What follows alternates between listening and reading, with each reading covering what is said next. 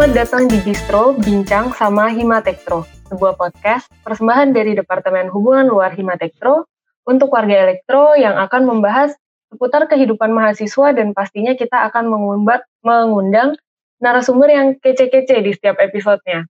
Bersama saya Namira dan mungkin sekarang saya sendiri dulu menjadi hostnya, tapi bukan berarti saya sendirian, karena hari ini saya ditemani oleh seorang narasumber yang beliau ini merupakan salah satu anggota Ikatan Alumni Elektro IPS atau biasanya kita sebut dengan IK Elit. Nah, eh, langsung aja kita sapa. Selamat siang, Cak Ali. Selamat siang, Mbak Namira. Ning Namira. Iya. Iya, kalau di IK Elit semanggilnya Cak dan Ning ya, Cak ya. Itu anu apa? Panggilan suku itu. Oh iya. Oke, uh, bagaimana kabarnya Cak Ali hari Alhamdulillah baik dan sehat. Alhamdulillah, ya teman-teman karena ini kan pun, uh, kondisinya sedang pandemi, jadi kita harus lebih aware ya dengan kesehatan kita. Oke, mungkin langsung aja kita mulai ya, Cak Ali. Silakan, silakan. Ya, uh, di awal mungkin kita ngobrol dulu nih tentang IK Elites. Apa sih IK Elites itu sebenarnya, Cak Ali? Mungkin bisa dijelaskan sedikit. Oke, sedikit aja ya. Saya soalnya kalau panjang-panjang juga nggak tahu gitu. Kita elit itu pada dasarnya adalah sebuah wadah, ikatan alumni dari mahasiswa elektro ITS yang sudah lulus, yang sudah masuk pada tahap eh, sarjana dan kemudian lulus.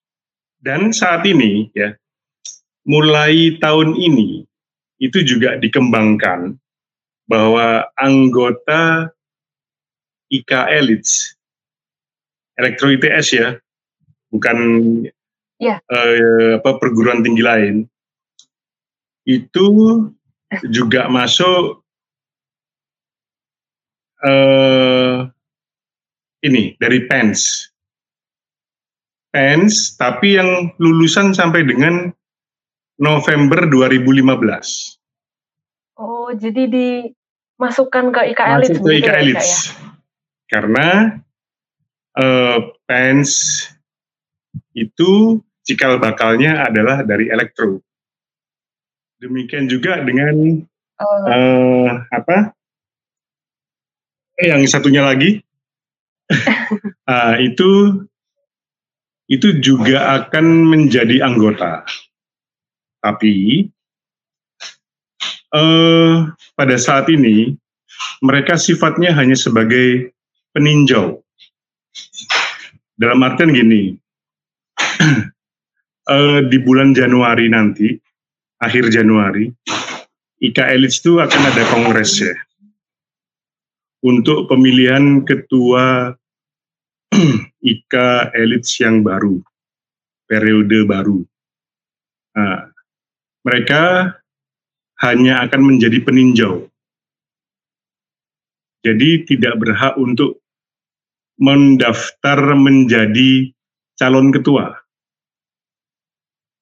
Belum. Mereka akan menjadi peninjau, tetapi nanti di kepengurusan yang terbentuk, kepengurusan baru, mereka akan menjadi pengurus.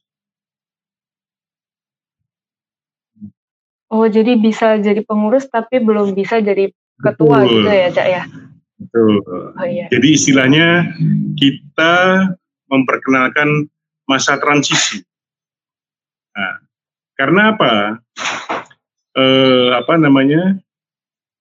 Eh, mereka itu kita rangkul itu karena sesuai dengan amanah dari hasil kongres IKIPS bulan November tahun lalu 2019. nah, jadi memang ya sudah beberapa kali kongres itu suara dari BPNS hmm, sama yang lain selain dari elektro itu suara mereka masuk atau menj digabung menjadi satu menjadi suaranya elektro ITS. Sehingga bisa dikatakan bahwa kita elektro ITS itu secara keanggotaan jumlahnya dominan. Dominan dibanding jurusan lain. Jadi karena kita lebih banyak ya Cak ya anggotanya, jadi Betul. lebih dominan gitu. Nah, sekarang kan hanya tinggal dengan banyaknya populasi alumni itu, tinggal kita mengelola apakah SDM yang melimpah dan berkualitas itu mau diolah seperti bagaimana. Jangan sampai kita mati di lubung tadi. Tapi ya mau bagaimana lagi? Situasi pandemi COVID-19 ini memang mengakibatkan banyak kegiatan yang sudah dirancang jauh hari sebelumnya oleh pengurus IKA Elites menjadi banyak tertunda termasuk juga kongres. Tapi bagaimanapun juga kongres harus tetap digelar. Karena itu adalah amanah. Walaupun mungkin memang agak terlambat dari schedule yang sudah ditentukan sebelumnya. Itu. Oke. Okay. Uh, eh, kalau boleh tahu nih ya, Cak Ali tadi kan sudah membahas tentang kongres, saya jadi ya. penasaran. Yeah. Kalau kongresnya ini mungkin dulu sebelum adanya pandemi itu kongresnya dilaksanakan di mana ya, Cak? Kongres untuk khusus untuk IKA Elites. Ya. yang saya tahu ya, yang saya tahu dulu pada waktu saya masih mahasiswa tahun 92 itu diadakan di hotel uh, ini apa namanya uh, dekatnya Surabaya Plaza itu Garden Garden Palace. Oh, ya. Terus dilanjutkan di kampus di kampus Elektro ITS Sukolilo. Terus kemudian ya eh, kongres berikutnya dilakukan di Jakarta, di Widya Mandala. Widya Mandala itu Departemen Pertanian eh, Kehutanan ya misalnya. Dekatnya gedung DPR MPR sebelahnya di situ. Terus berikutnya diselenggarakan Ah ini ini uh, sebentar, sesudah Widya Mandala itu, ketua terpilihnya waktu itu namanya Cak Romul Wahid. Cak oh. Wahid itu, oh. tapi nggak sampai selesai karena beliau wafat karena sakit, sehingga kepengurusan menjadi terhenti dan vakum. Terus kemudian karena sama sekali tidak ada kegiatan dan juga tidak ada yang inisiasi. Nah, kemudian beberapa orang mengambil inisiatif. Pada waktu itu kebetulan Pak Nuh, Pak Muhammad Nuh, E18 kalau nggak salah Pak Nuh itu. Waktu itu menjadi Menteri Pendidikan di Jakarta di gedung Mendikbud dan waktu itu beberapa personal ya yang tergerak untuk membangkitkan lagi IKA Elit sini istilahnya kulonwun minta izin bagaimana kalau uh, IKA Elit sini dihidupkan kembali dan Gayung pun bersambut banyak senior-senior yang mendukung itu. Karena pada intinya apa? Mereka kangen. Kangen pada Ika Elites. Kangen pada elektronya. kangen kepada guyonan elektro, khas elektro. Itu. Mungkin dengan guyupnya elektro Betul. ini ya, Cak Ali ya. Betul. Nah, dan kemudian Pak Nuh memberikan tempat, ya wes rundingan. Nah, pada saat itu eh, hadir katakan aja 20 orang, ya udah langsung ditunjuk. Nih, yang jadi ketua, bendaharanya siapa, ini ini siapa gitu. Waktu itu yang ditunjuk sebagai ketua adalah Nah, kok saya jadi lupa lagi. Padahal udah terbayang. uh, salah satu aktivis IKA Elites yang kemudian menjadi anggota DPR. Oke, siapa itu? saya kok jadi lupa. Tapi wajah ingat saya. Ntar, ntar ini tiba-tiba hang. Kemudian mungkin agak gugup ya. Enggak juga, kadang-kadang kadang-kadang oh. terus jadi lupa. Agak iya. lupa ya, Kak. Uh, sebentar, sebentar. ah, lupa, lupa. Uh, bendaharanya ya waktu itu Pak Toti ya. Nah terus ketua hariannya ini saya ingat saya. Ketua hariannya ditunjuk saya. Karena Cak Ali sendiri jadi ingat. Yes, nggak kacau deh. ya udah, habis itu ya kita sering melakukan meeting di rumahnya Cak Aziz Bahalwan. Cak Aziz Bahalwan ini E18 juga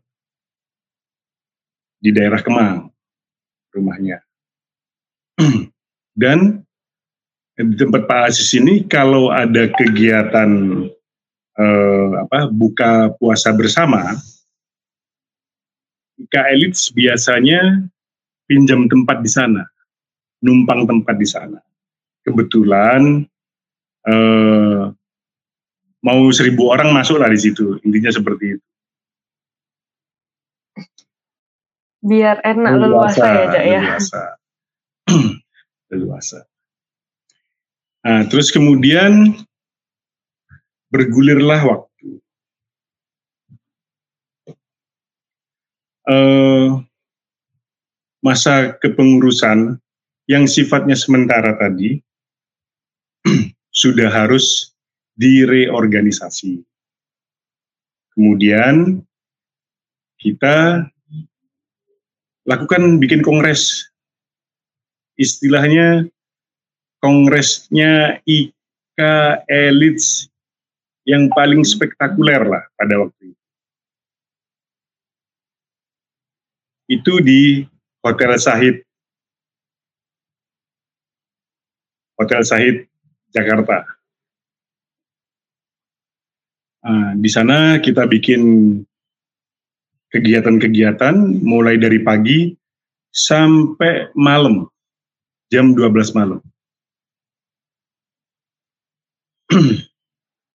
Lumayan lama ya, Cak, ya, dari pagi. Iya, kita bikin acara itu banyak dan tapi padat.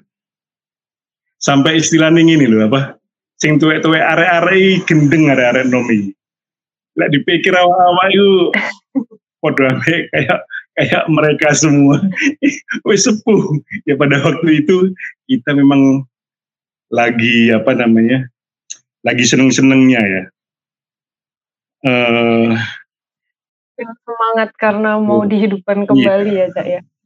Dan di sana uh, banyak sekali yang bisa di create. Banyak sekali yang bisa dari Sahid itu terpilihlah itu ketua IKA Elites yang baru. Terus yaitu Cak Dodo Suharso. Cak Dodo Suharso. Terus kemudian waktu terus bergulir dan terlaksanakan kongres periode berikutnya. Waktu itu kongresnya di SCTV, di gedung SCTV Senayan. Nah, yang terpilih pada waktu itu Cak Dian Rahmawan, ketua IKA Elites yang eh, apa memangku posisinya saat ini.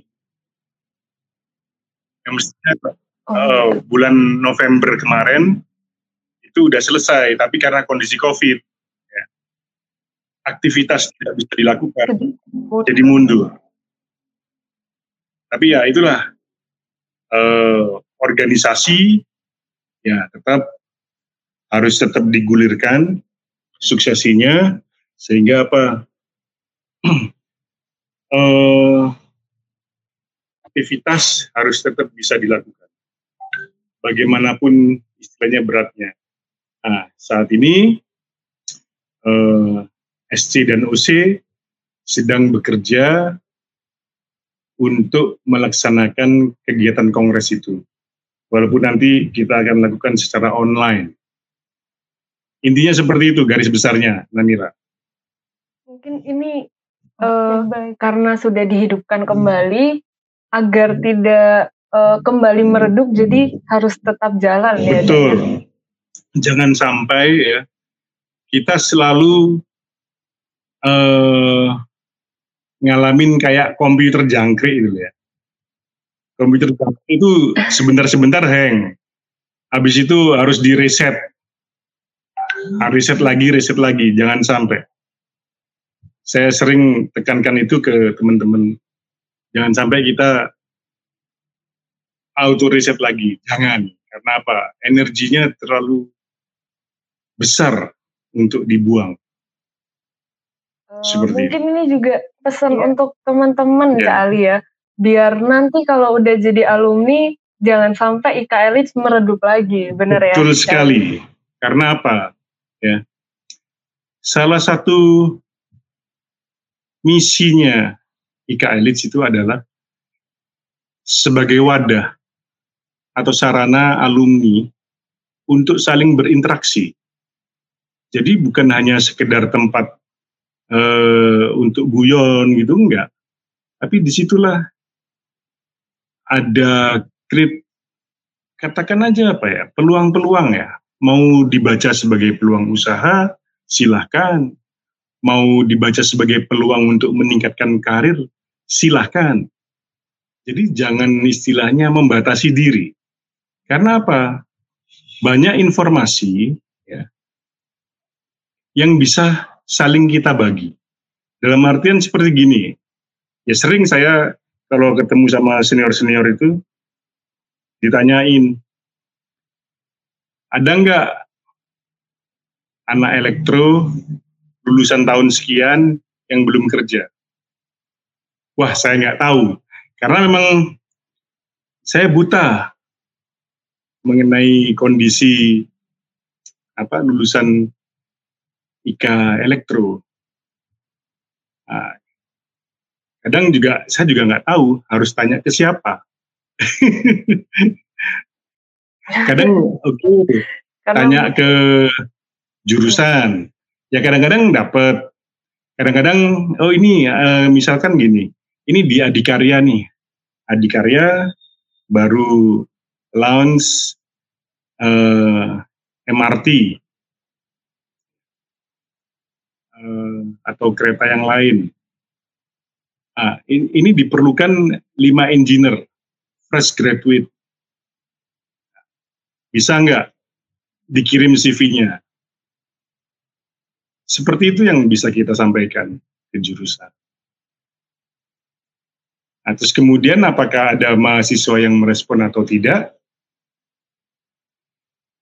Kadang saya juga nggak dapat balikan apakah mahasiswanya yang sudah kerja atau bagaimana Saya juga nggak tahu. Tapi kadang-kadang ya kita minta ke kampus untuk mengadakan kuliah tamu. Supaya apa gini? Yang pertama, mahasiswa yang istilahnya masih dalam tahap persiapan, sarjana muda, atau sarjana yang mau lulus, itu punya bayangan nih. Saya nanti ini mau ngapain sih sesudah kuliah? Mau jadi pengangguran, atau mau sekolah lagi, atau mau kerja? Nah, dunia kerja itu seperti apa? Nah, sekarang juga gini, bikin lamaran. Nah, IKA Elites itu juga membimbing ngasih guidance bikin lamaran yang bagus itu seperti ini. Karena kita punya narasumber. Ya narasumber dari anggota IKA Elites yang memang fokus untuk create ke HRD. Intinya seperti itu. Ya? Nggak cuma komunikasi, tapi uh, silaturahmi, kemudian wawasan juga ya Cak ya IKL betul, ini. Betul, Dan itu memang menjadi salah satu program kita. Ya memang dua tahun ini ya, tahun kemarin sama tahun ini bisa dibilang hampir tidak ada kunjungan IK Elites ke Elektro ITS yang sifatnya official. Sifatnya official itu dalam artian memang secara khusus kita itu kan biasanya mengadakan kegiatan di Elektro ITS. Misalkan saja pemberian beasiswa. Pemberian beasiswa tahun kemarin e, berhenti nih. Ya karena apa? Kegiatan pendukungnya juga nggak ada. Karena susah ketemu juga ya, Cak? Bukan susah ketemu, karena apa? Tidak bisa terselenggara. Oh. Kalau bertemu sih bisa kita akalin ya dengan Zoom atau online meeting, tapi yang begitu menyangkut pihak ketiga, komitmen dalam hal sponsorship, itu kan harus ada kegiatan nyata. Sedang kegiatan nyatanya saat ini harus di grounded semua. Nol. Langsung hilang ya, Cak? Bisa dikatakan hilang. Hanya tinggal kita menyelesaikan apa yang sudah berjalan. Ya, seperti tadi saya sudah singgung, beasiswa. Ya, beasiswa untuk mahasiswa elektro ITS itu tiap tahun kita gelontorkan 500 juta loh untuk anak-anak elektro ITS.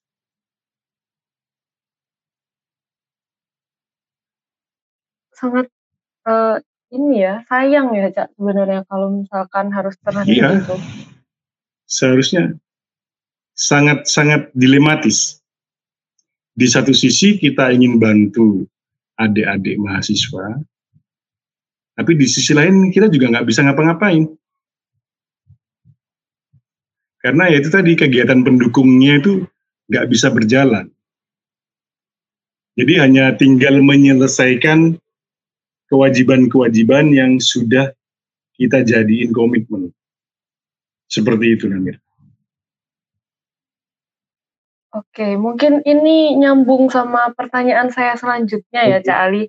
Karena saya pengen bertanya ini tentang visi dan misi yang ada di IKL Leads. Mungkin bisa diceritakan, Jali. Ah, tadi sudah saya singgung ya.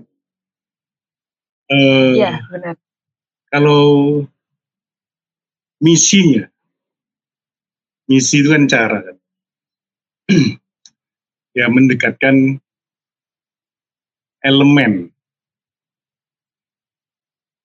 atau stakeholder dari IKLIS itu saling berinteraksi satu sama lain. Apalagi saat ini kita ketambahan bukan hanya dari ITS, juga ada PENS, PNS, dan yang satunya tadi ah masih masih belum pulih ingatan saya. nah, jadi, eh, sehingga apa? Eh, jangan sampai ya kita itu tenggelam karena kita tidak tahu caranya untuk memanage gerakan supaya kita bisa mengambang atau berenang dengan baik. Nah, ini harus digali. Karena misi itu kan sifatnya jangka pendek. Mungkin per periode kepengurusan. Tapi kalau visi, cita-citanya, nah, ya pasti ingin membawa yang namanya ITS itu disegani oleh perguruan tinggi lain. Jadi kalau ada kayak kegiatan eh, katakanlah kayak lomba-lombaan gitu ya. Atau riset. Mobil surya atau robot. Kita dukung sebagai sponsor. Nah, tapi juga kadang ya eh, komunikasi mengenai sponsorship ini anu apa namanya tidak terteruskan dengan baik dari satu kepengurusan ke pengurusan yang lain di himatik true loh ya. Misalkan gini. Ya mungkin karena pengurusnya berganti-ganti ya cak ya? Uh, mungkin bisa jadi, tapi harus dibikin ya apa namanya undang-undangnya, entah undang-undangnya Himatik True. Intinya gini, kalau mau minta sponsor ke IKN itu harus minta tanda tangan ke kepala departemen elektrik. Oh, Iya, Cak. Untuk mungkin untuk kepengurusan Mas Radit kemarin sampai kepengurusan yang sekarang itu sudah mulai berlaku, Cak. Untuk minta tanda tangan dulu ke departemen agar mengetahui dari departemen ataupun dari Himatektro mengetahui kegiatan-kegiatannya iya, gitu, Cak. Karena apa? Kita nggak ingin ya. Jangan sampai yang namanya departemen sebagai induknya kalian itu tidak tahu kegiatan yang dilakukan oleh mahasiswanya. Jangan sampai. Terus juga jangan sampai ya, kegiatan A, kegiatan B, kegiatan C saling berlomba-lomba cari dana. Padahal kegiatannya itu membawa nama Elektro ITS. Sehingga pada waktu itu ya kita sepakati bahwa kepengurusan Himatik True kalau mau minta sponsor, mereka harus bikin program kerja dalam masa kepengurusannya mereka. Harus jadi satu paket. Misalkan. Jadi mengajukannya bareng ya? Bareng. Kan intinya gini, pada waktu kepengurusan Himatik itu terbentuk, udah punya program kerja kan para pengurusnya. Oh saya ya, mau bikin ini acara ini kapan? Kan udah di list. Oke biayanya berapa? Udah muncul biayanya. Sehingga kita dari IKL itu bisa melihat, oh iya kegiatannya ini bagus, masuk akal. Oh ini masih bisa dioptimasi nih kegiatannya oke okay, kita bisa memberikan selain katakan sponsorship berupa dana, oke okay, kita create mungkin mereka mau atau tidak. Misalkan seperti gini, pernah nih uh, lupa tahun berapa itu kegiatannya perlu gedung. Uang untuk sewa gedung aja sudah 250 juta.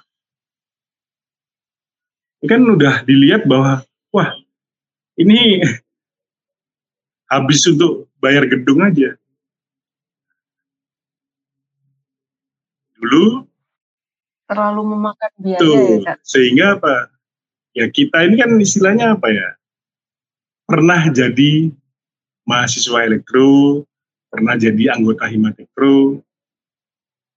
Oke gini, coba hubungin pemilik gedung misalkan ABCD yang mau mensponsori untuk minjemin gedung.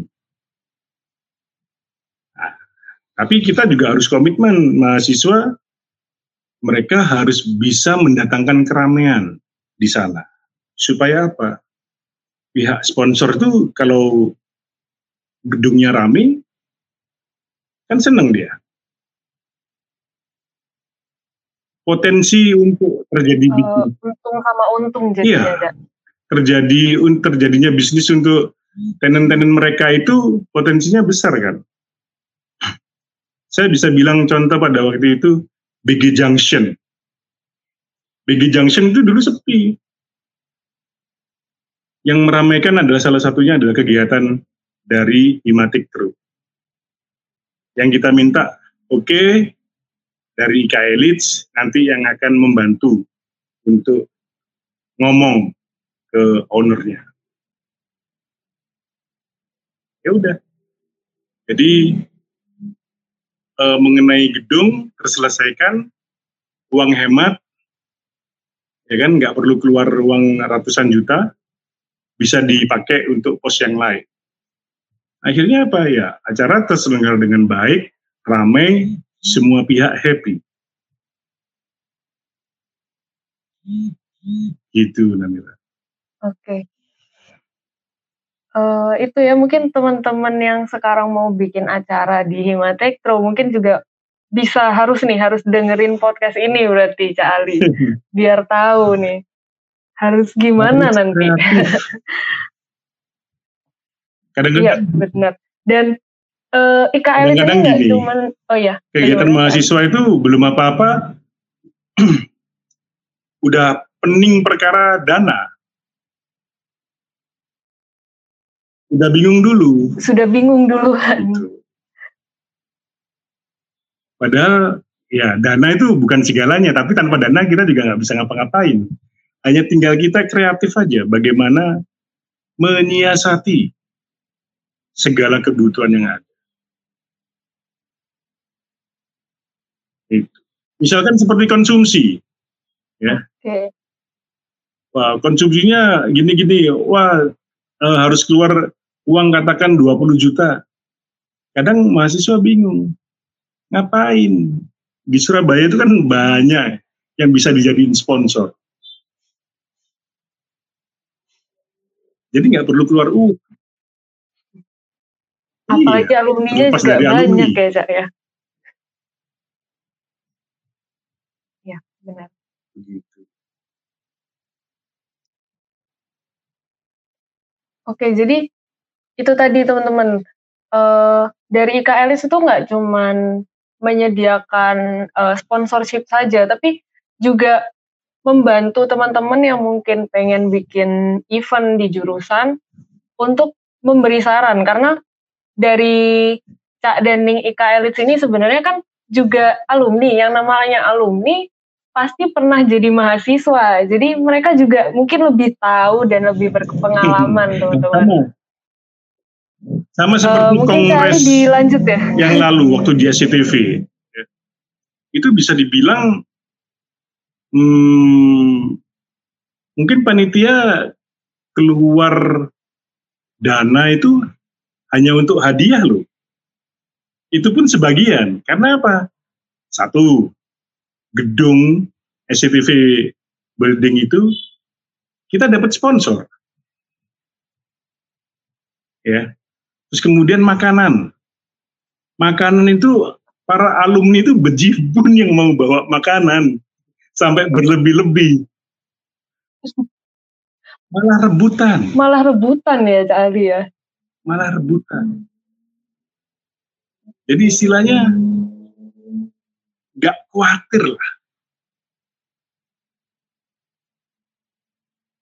Nah, hadiah juga gitu. Oke, jadi TV LED kalau dulu harga masih mahal, banyak yang secara personal itu.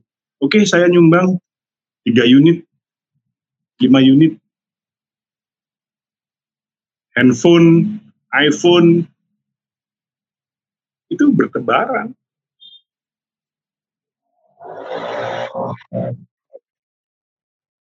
Makanya teman-teman jangan disia-siakan bantuan dari Elit. Ini Elit sangat uh, open sekali loh sama teman-teman semua yang pengen uh, butuh ilmu, yang pengen sharing-sharing sama Elit itu uh, sangat, sangat open, open IKA Elit sini sebenarnya.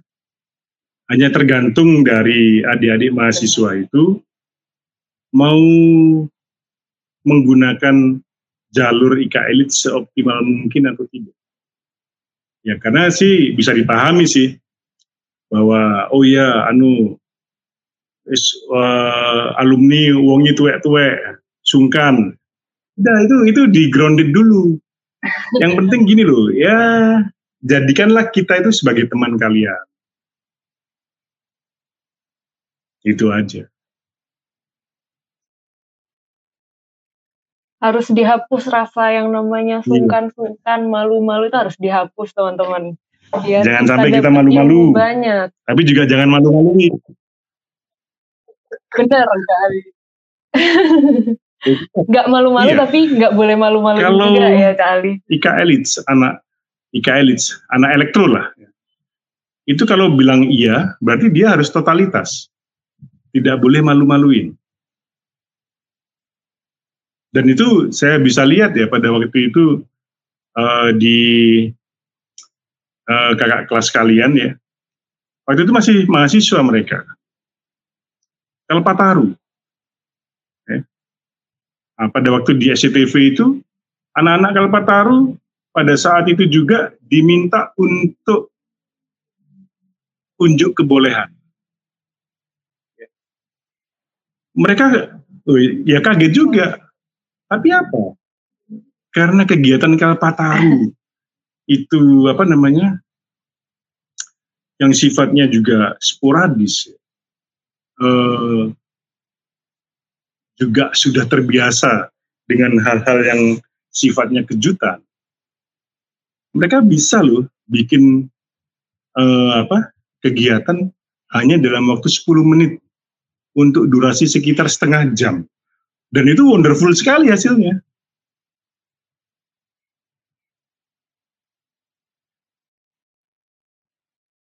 Elektro kalau iya, ya. iya harus maksimal. Makanya jangan gitu ya, sini. Ya, nah, itu jangan malu-malu. jangan malu-maluin teman-teman. Lek yo yo lek enggak enggak, tapi kalau cerita nih area elektro itu enggak. Pokoknya anak elektro itu apa pun kalau ditanya bisa bisa, udah bisa dulu. Harus bisa dulu. Perkara nanti gimananya itu urusan belakang. Ya sama seperti nanti ya, kalian ada kerja. Ya, Cak. Kalau nanti ditanya pada waktu wawancara, paham mengenai filtering, filtering dalam artian rangkaian filter uh, untuk elektronika? Jawabannya bisa, udah harus mantep. Walaupun ngawur, jawabannya bisa. Iya. Mantap bisa. Itu.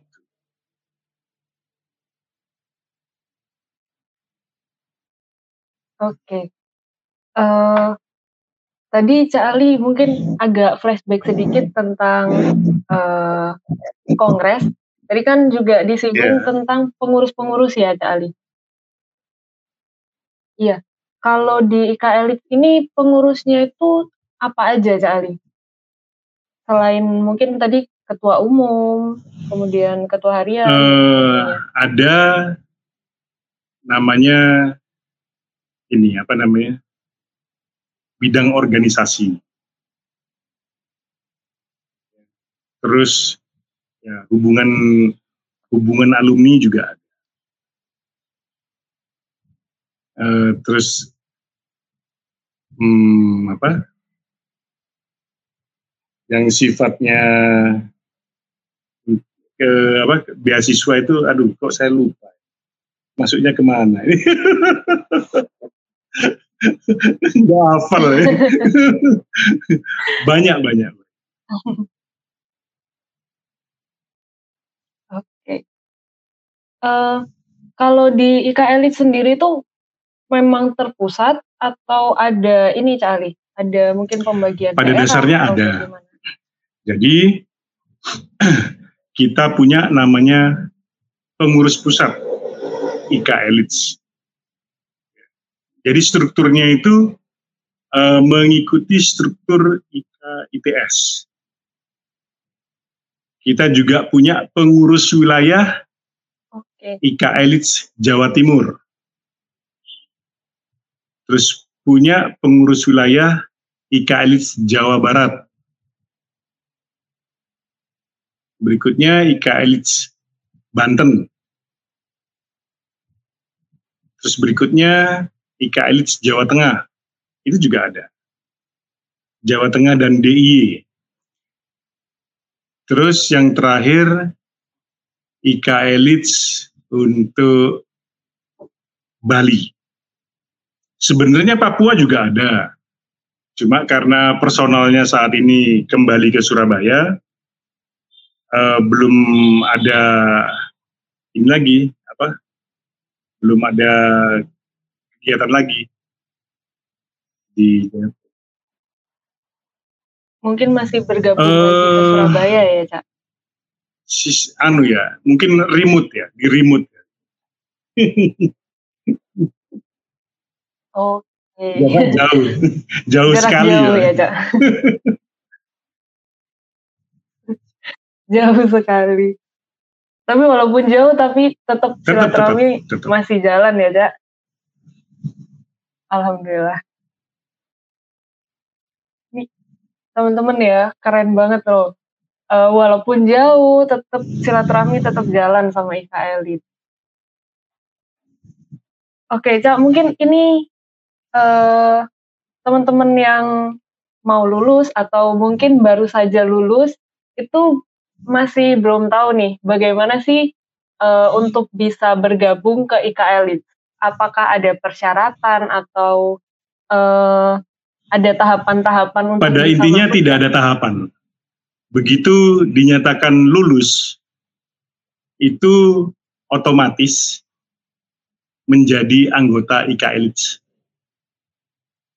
Hanya tinggal sekarang yang bersangkutan mau aktif mencari atau enggak? Atau hanya diem menunggu nasib? Atau bagaimana? Nah, karena memang pada intinya ya kita itu punya grup komting.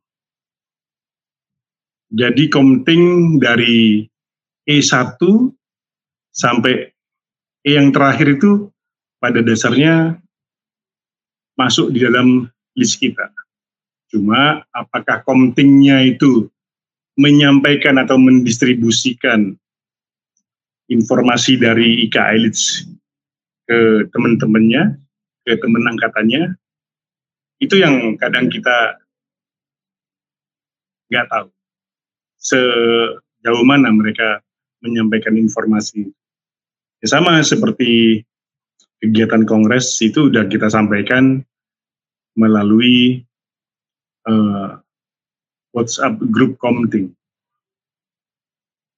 Jadi jangan sampai istilahnya gini loh ya. Uh, terhenti komunikasi antara E1 sampai E yang terakhir.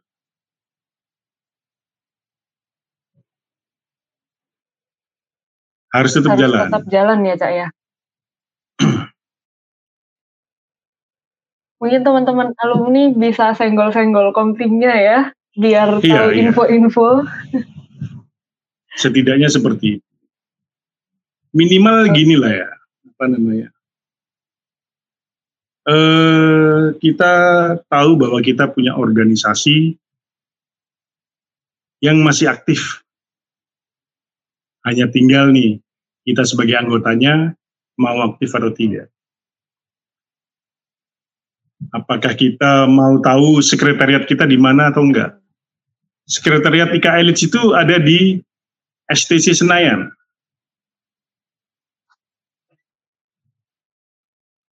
Oh jadi uh, sekarang sekretariatnya STC Senayan, ya.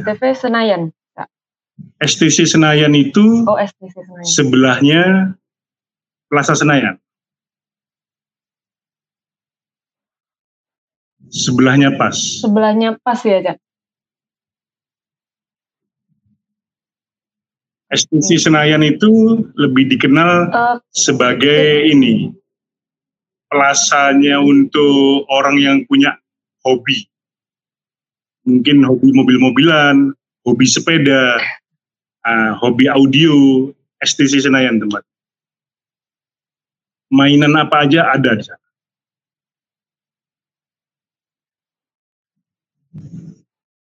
Oke. Ika Elit ada di sana. Ika Elit juga ada di sana, Cak. Oke. Nah, tadi kan untuk anggota ya, Cak ya. Kalau untuk pengurusnya sendiri dari Ika Elit ada persyaratan nah, atau pengurus ini ya dipilih tergantung oleh ketua umum, oleh ketuanya. Siapa orang-orang yang mau dipakai oleh dia. Nah, persyaratannya apa? Yang ngelihat ya ketua umum. Ya.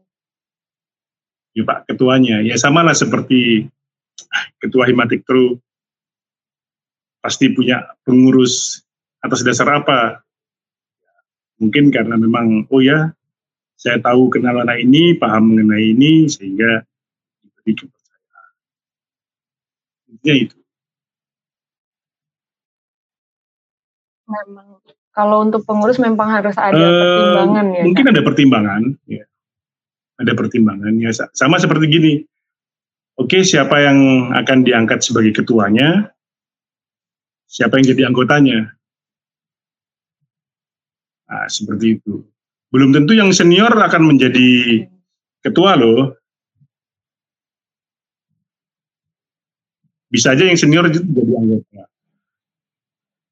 Uh,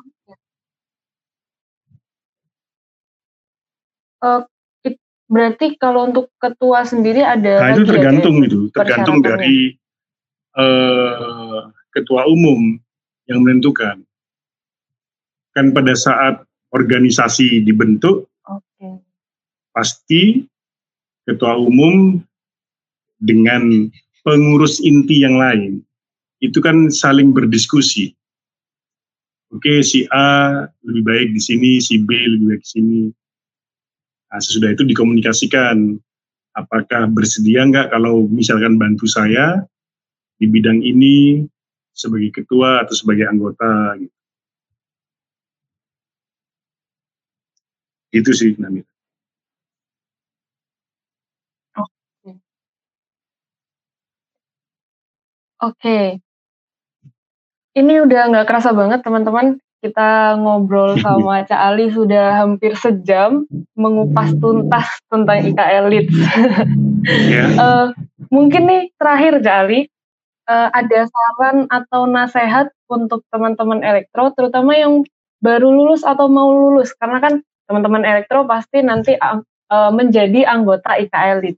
Mungkin ada saran. Kalau dari saya, kembali lagi seperti awal tadi, bahwa kita ini adalah organisasi yang bisa dibilang besar dan disegani.